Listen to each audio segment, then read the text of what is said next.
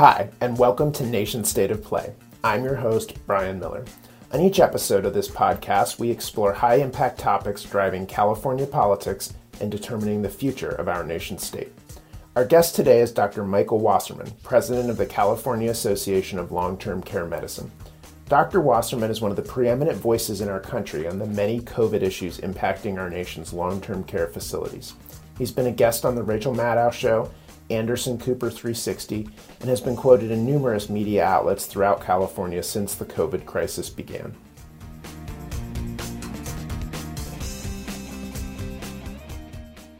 Dr. Wasserman, thank you for joining us. It is a pleasure to have you on the show.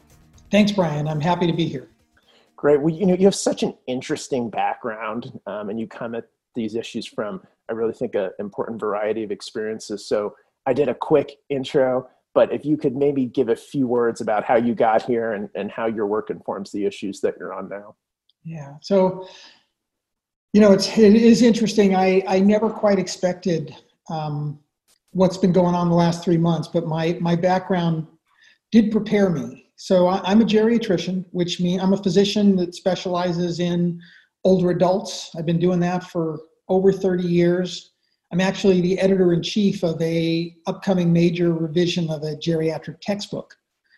Um, but in addition, I also ran the California's nursing home quality improvement organization for um, for a little while, several, several years ago.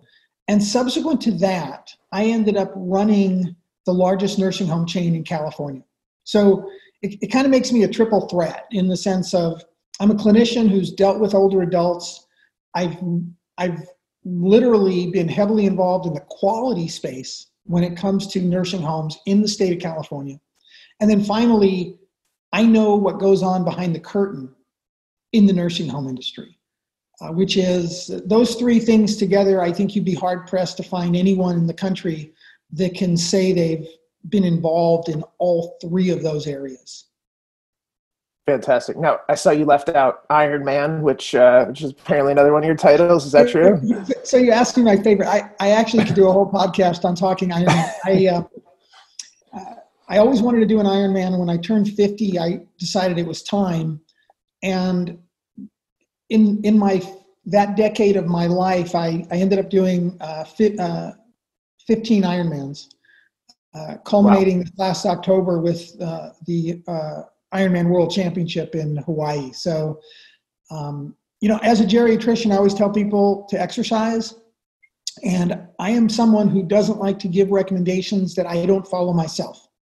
So uh, it's it's actually one of my great joys, and it actually prepares you for a lot of things in life because doing an Ironman is all about being in the moment and expecting the unexpected. Well, in, inspiring, some something to look forward to uh, as as I approach my 50s. So so thanks for thanks for making making us all know it's possible. Um, could you talk a little bit about the California Association of Long Term Care Medicine, what your mandate is, who you represent, who your members are? So the California Association of Long-Term Care Medicine represents clinicians who work in the post-acute and long-term care space. So we're physicians, nurse practitioners, physician assistants, pharmacists, social workers, psychologists, nurses, uh, you name it. Anyone who uh, delivers care in nursing homes, assisted livings, uh, home visits, things along those lines. Uh, we are you know, we're basically in the space of geriatric medicine and long term care medicine. And our vision is really about serving frail older adults in the state of California. Great. So, uh, how many members do you have across the state ballpark? So, so we have about 400 plus members. Um, that's one thing we're hoping through this crisis. Um, there are a lot of folks doing the work of the folks we represent, but for whatever reason, uh, don't realize that they have an organization that really is fighting hard to represent them. And that's that's a real important area for us. Great. So, um, you know, kind of to start off with the COVID issues, I, th- I thought it'd be helpful to think about the very earliest days when this first got on your radar and maybe on your colleagues' radar and talk about the state that you found long term care in when COVID first became something on our minds. So, short of triggering my PTSD. Yeah, I apologize um, for that. February 29th was the day that uh, the news carried the Kirkland, Washington case. So, on February 29th, we all heard that there was a case of COVID in a nursing home in Washington state.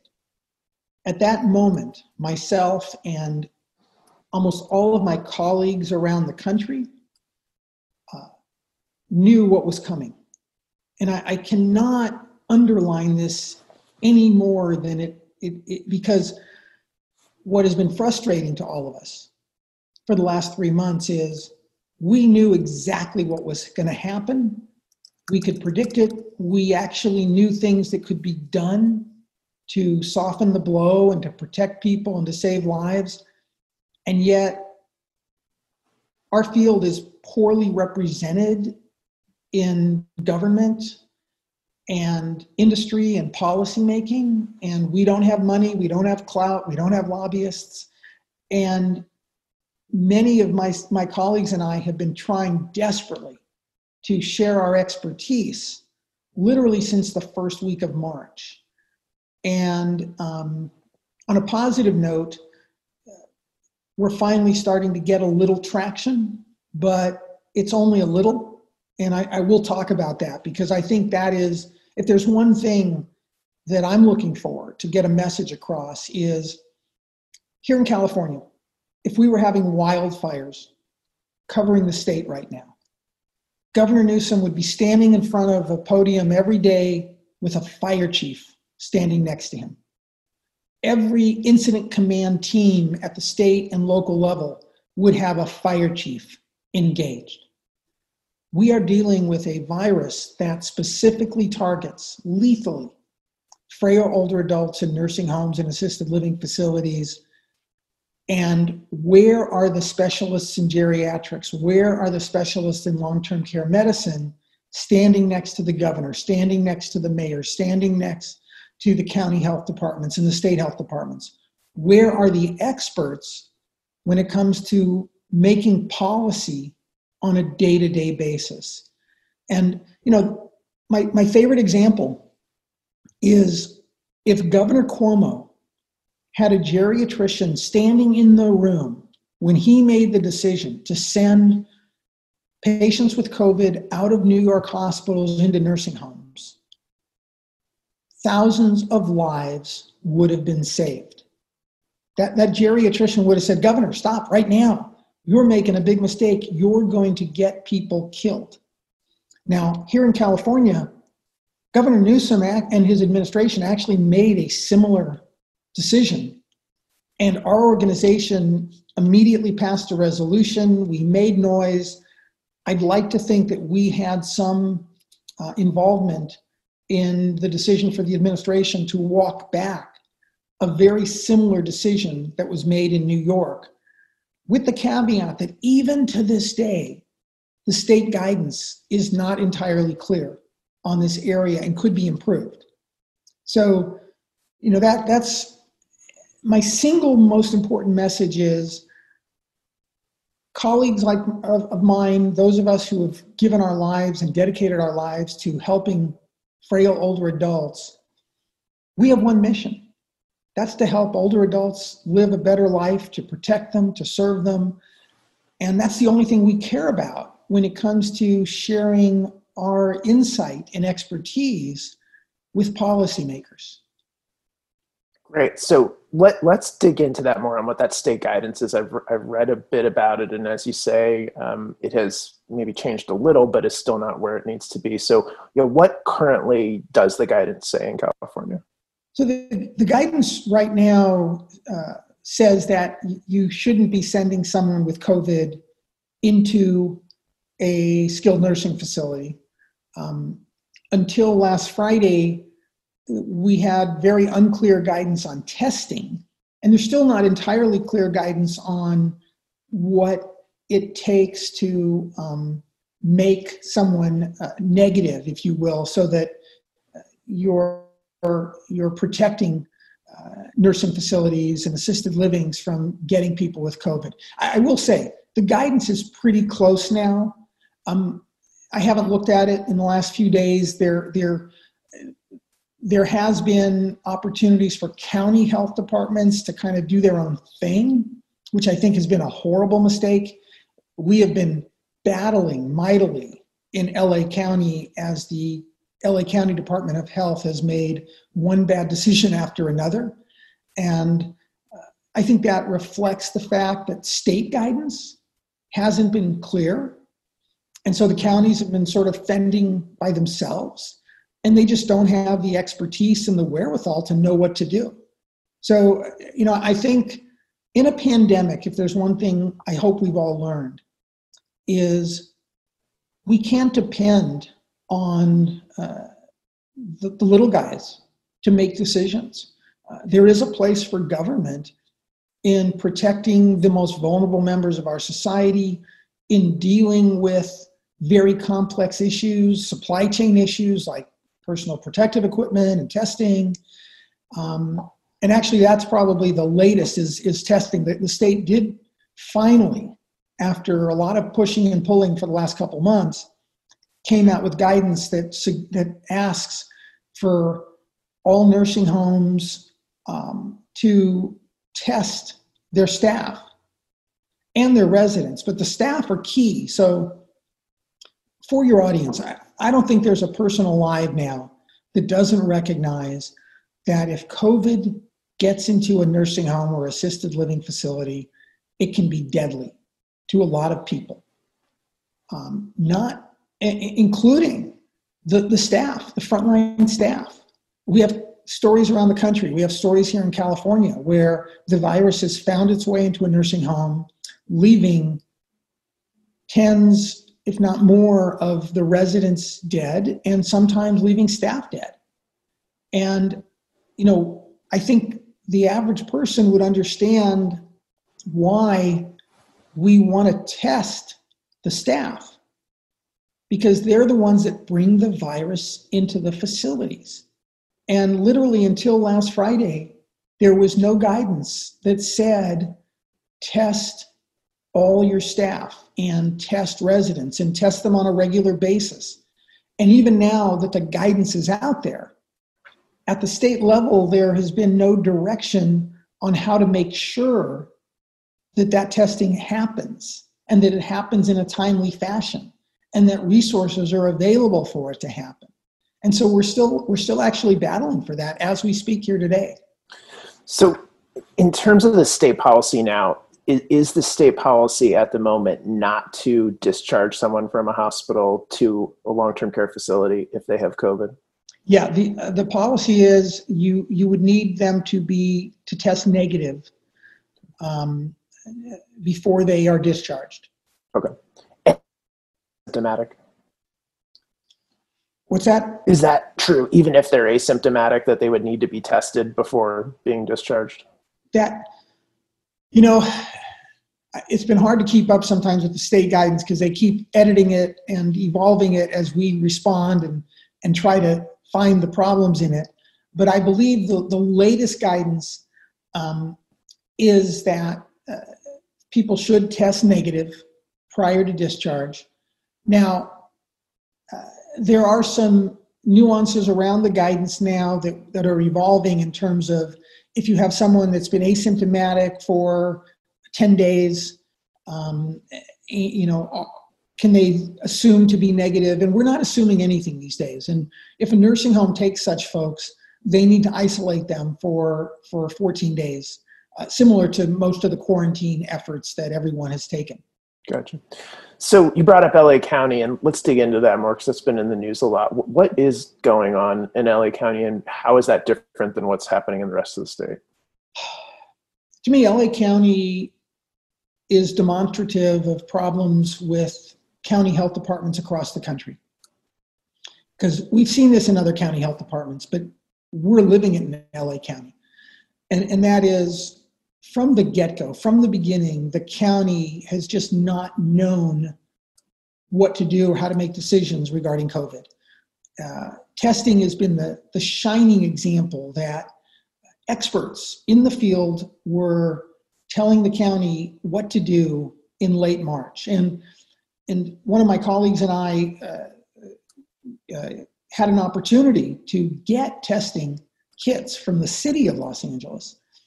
And we actually took it upon themselves. I'm medical director at the Los Angeles Jewish Home, and my chief medical officer, Dr. Marco, uh, he got the, test kits for the 500 test kits. And we went ahead and used them at the Los Angeles Jewish Home, and we half of them, and then we gave the other half. I had a, a friend who uh, run runs a large nursing home chain, and they volunteered to test one of their facilities, and so we took it upon ourselves to do the right thing given the availability of testing.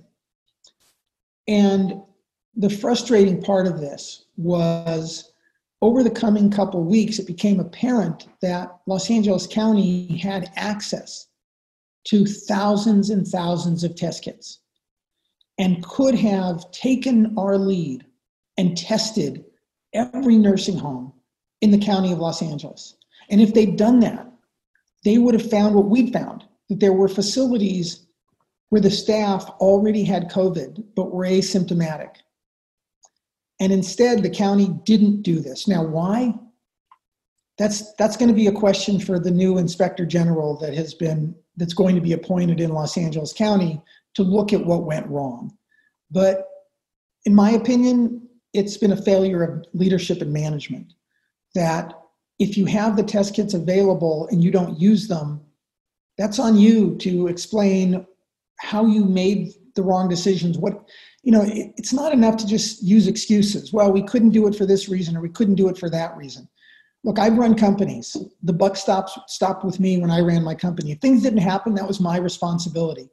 To me, the director of LA County Department of Public Health, if things didn't happen, it's their responsibility. And if if a small organization like the Los Angeles Jewish Home had the wherewithal and the ability to figure out how to do testing in their own facility, to me, the County of Los Angeles should have been able to figure out how to provide testing to all the nursing homes in the county and to help them make sure the testing was done. And the, the sad part is in their intervening two months, more and more facilities were finding that they have COVID, that we're going to find a, a, a fair number of facilities that had more than a small number of residents die. And you know, this is this is a time when bad decisions, bad management decisions has led to hundreds, if not thousands, of deaths. Yeah. And, and, and at the county and the state level.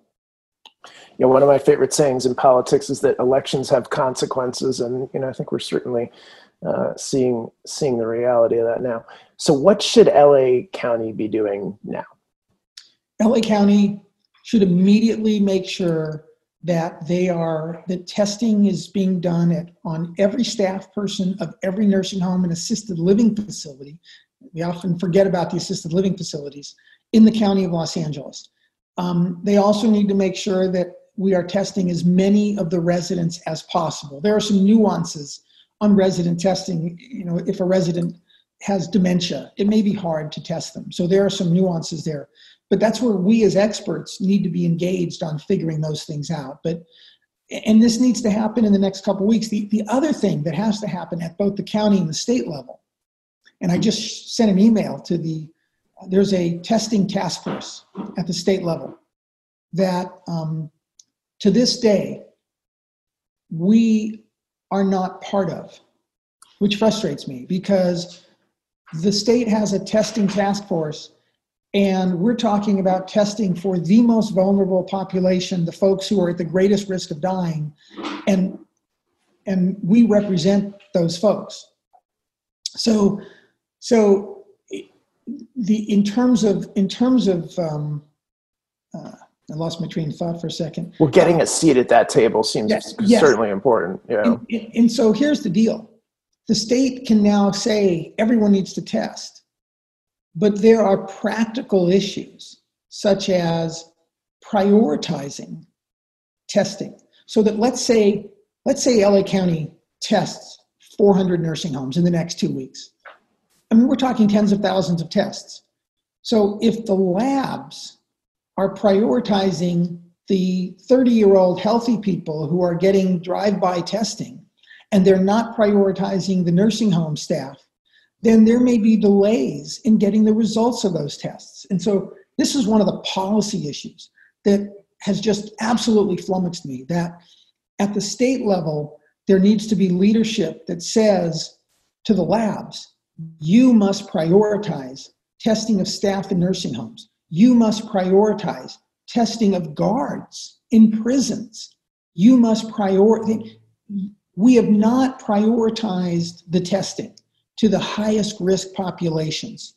And the labs are putting out tens of thousands of tests and they're, they're turning them around, but they're not prioritizing those tests so that we're, we're, we're putting a lot of energy, we're wasting a lot of energy right now.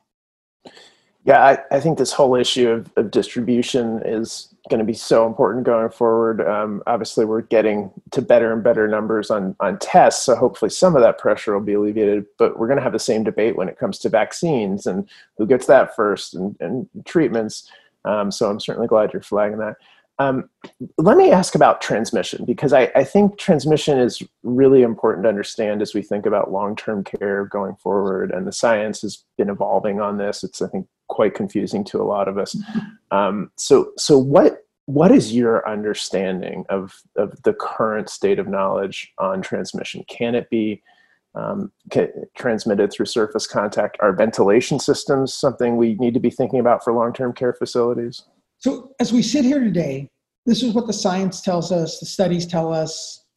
Um, the worst thing you can do if you if if in terms of getting covid is to be in an enclosed space with other people who have the virus who are not wearing masks okay that is far and away if you look at all the studies in the literature that have been done, if you look at the major outbreaks, they have occurred primarily in enclosed spaces where people do not have protection. So that's first and foremost. You combine that with older adults, and you're going all the way back to China and Italy and Spain, and there's no question that the mortality rate gets into the teens, if not higher, in people in their 70s and 80s and 90s. So combining being in an enclosed space without masks with being of older age um, is particularly lethal.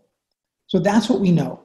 In terms of surface contact, uh, there seems to be evidence that if you're going to get COVID, that's not how you're going to get it. I mean, you might, it's theoretically possible. So, should you still be careful? Sure.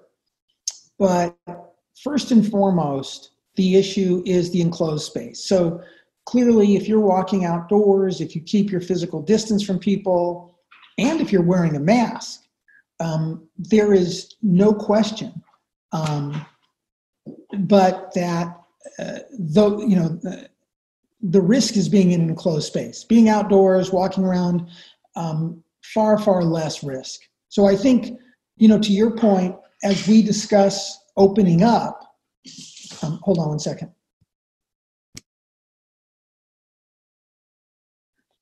Um, when we discuss opening up, I think the number one concern needs to be what's the impact of opening up on the long term care space. So we can open up the rest of society, that's fine, but what are we doing to protect the people living in nursing homes and assisted living facilities. What are we doing? Again, prisons. What are we doing there? Um, and, and I think it is absolutely critical that that we focus on what we're doing to protect these folks. And you know, there's a nuance to this that has really come to light and is really concerning me uh, as of late, and that is there's one thing to protect frail older adults in long term care by focusing on what we can do to protect them. It's another to make decisions about their lives without giving the same older adults the respect and dignity they deserve. So we've gone for the last three months of completely ignoring nursing homes and assisted living facilities to the detriment of the deaths of thousands of older adults in the state of California. And now all of a sudden we're talking about protecting these folks. How? By walling them off, by keeping them from being able to interact with their loved ones. And, and there's something very wrong about the way this has transpired. We're not engaging on the issue from the perspective of respecting the dignity and autonomy of frail older adults. Where it's now like, oh my God, all these folks died. Now we got to do something. So let's let's protect them. But we're treating these folks as if they're children. And that's an incredibly ageist view. And I think I think as a government, as a state, we need to really be asking ourselves how we're going to how, how we're going to evolve COVID policy around older adults that is not ageist. And I think that is the greatest challenge. And uh, it's, it's one of the reasons why folks like myself, experts in geriatrics, long term care medicine, other, and that includes psychologists, social workers, nurses, uh, uh, farm, farm, pharmacists.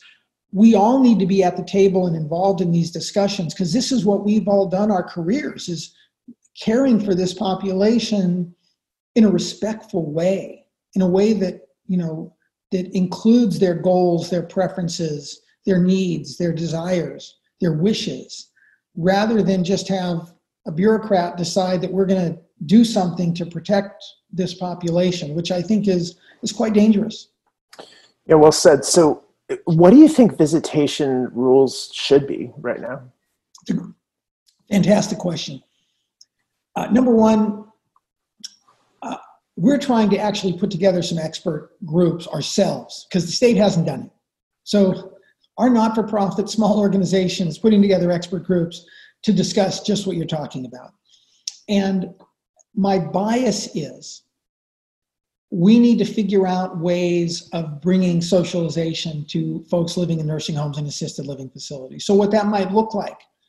And again, we need testing. So, if if someone's going to come visit grandma, um, ideally, we'd like to know that they've been tested and that they're negative. Number one. Number two, if they need to be wearing a mask ideally they probably don't want to come closer than six feet. Okay. So i think all this will evolve as the science evolves and the data evolves uh, as we start looking at prevalence of the virus in a community. I mean there's there's some new data out on using wastewater to determine the prevalence of covid in a community. Yeah. And so you know can we test the wastewater in a community and say okay we can open up a little more. We can be a little more. Um, we don't have to be quite as as uh, as, as cautious or careful. Um, I think, though, that for some time to come, we should all be wearing masks, uh, especially, especially if you're around around an older adult, because the older adults are the ones who can die from this virus. So I want to wrap up by asking you um, what Washington can be doing right now, what the state government can be doing, and what the municipalities can be doing. And I know that's a very long question. You're probably spend hours on it, but but in terms of the most urgent things um, that you want Nancy Pelosi and Kevin McCarthy, and start with the federal side, the other members of the California congressional delegation to hear, what would that be? You know, actually, number one, I'm going to say to all county, state, and federal level, you've got to engage the experts in geriatrics and long term care medicine in your policy making. Um, it is not enough to just get a, a briefing from them or recommendations on a piece of paper. They need to be an active part of the discussion in a way that that's never happened. I just looked at the HEROES Act. Okay, the HEROES Act actually is dangerous to older adults in nursing homes. Okay, uh, and you know there's there's a, a, bill that Congresswoman Schakowsky put out uh, for nursing homes that that we actually got to weigh in on and, and put some of some advice to and and and I think it's there's some good policy out there. So I think as I've thought about this though, to all levels of government, if they're not including the experts in their policymaking, they're going to make big mistakes. Those mistakes are ultimately going to lead to more older adults dying. That's what I'd like to put on all their heads to think about as they're doing this. And, and the other side is they have to remember that the lobbyists who have been waiting to put everything into bills are not well versed in geriatrics and long term care medicine. And a lot of the stuff that's been sitting on shelves that have found their way into bills, and I've been looking at some of these bills, it is it's the Christmas or- ornaments once again getting into bills. Um, a lot of these will have unintended consequences that will actually harm older adults and will not really go forward to uh, protecting the lives of these folks. So that's what I want to say to to our representatives at all levels of government is you've got to start engaging the experts in this field or you're going to make poor policy? Uh, well that's a great place to wrap. Where can policymakers or staff reach you if they want to talk to you about these issues? So outreach at caltcm.org uh, caltcm.org uh, we are the california association of long-term care medicine. You can go to our website, which is also caltcm.org. And um, our parent organization is AMDA, which is the Society for Post Acute and Long Term Care Medicine. They are uh, paltc.org. They've got, and I will tell you something I'm proud of. Our two organizations at the state and national level have put together more actionable resources and recommendations than CMS and the CDC combined. In my That's opinion. great. Great. Uh, well, Dr. Michael Wasserman, thank you so much for joining us today. Um, I hope everyone gets a chance to share this episode um, with policymakers and their sphere, family, friends. Thank you for being here. Thank you very much. My pleasure. Thanks for listening to Nation State of Play. Our producer is Hannah Miller. If you like this podcast, please subscribe on Spotify, Apple Podcasts, or Google Podcasts. For more information, click through the link on your podcast app to our homepage.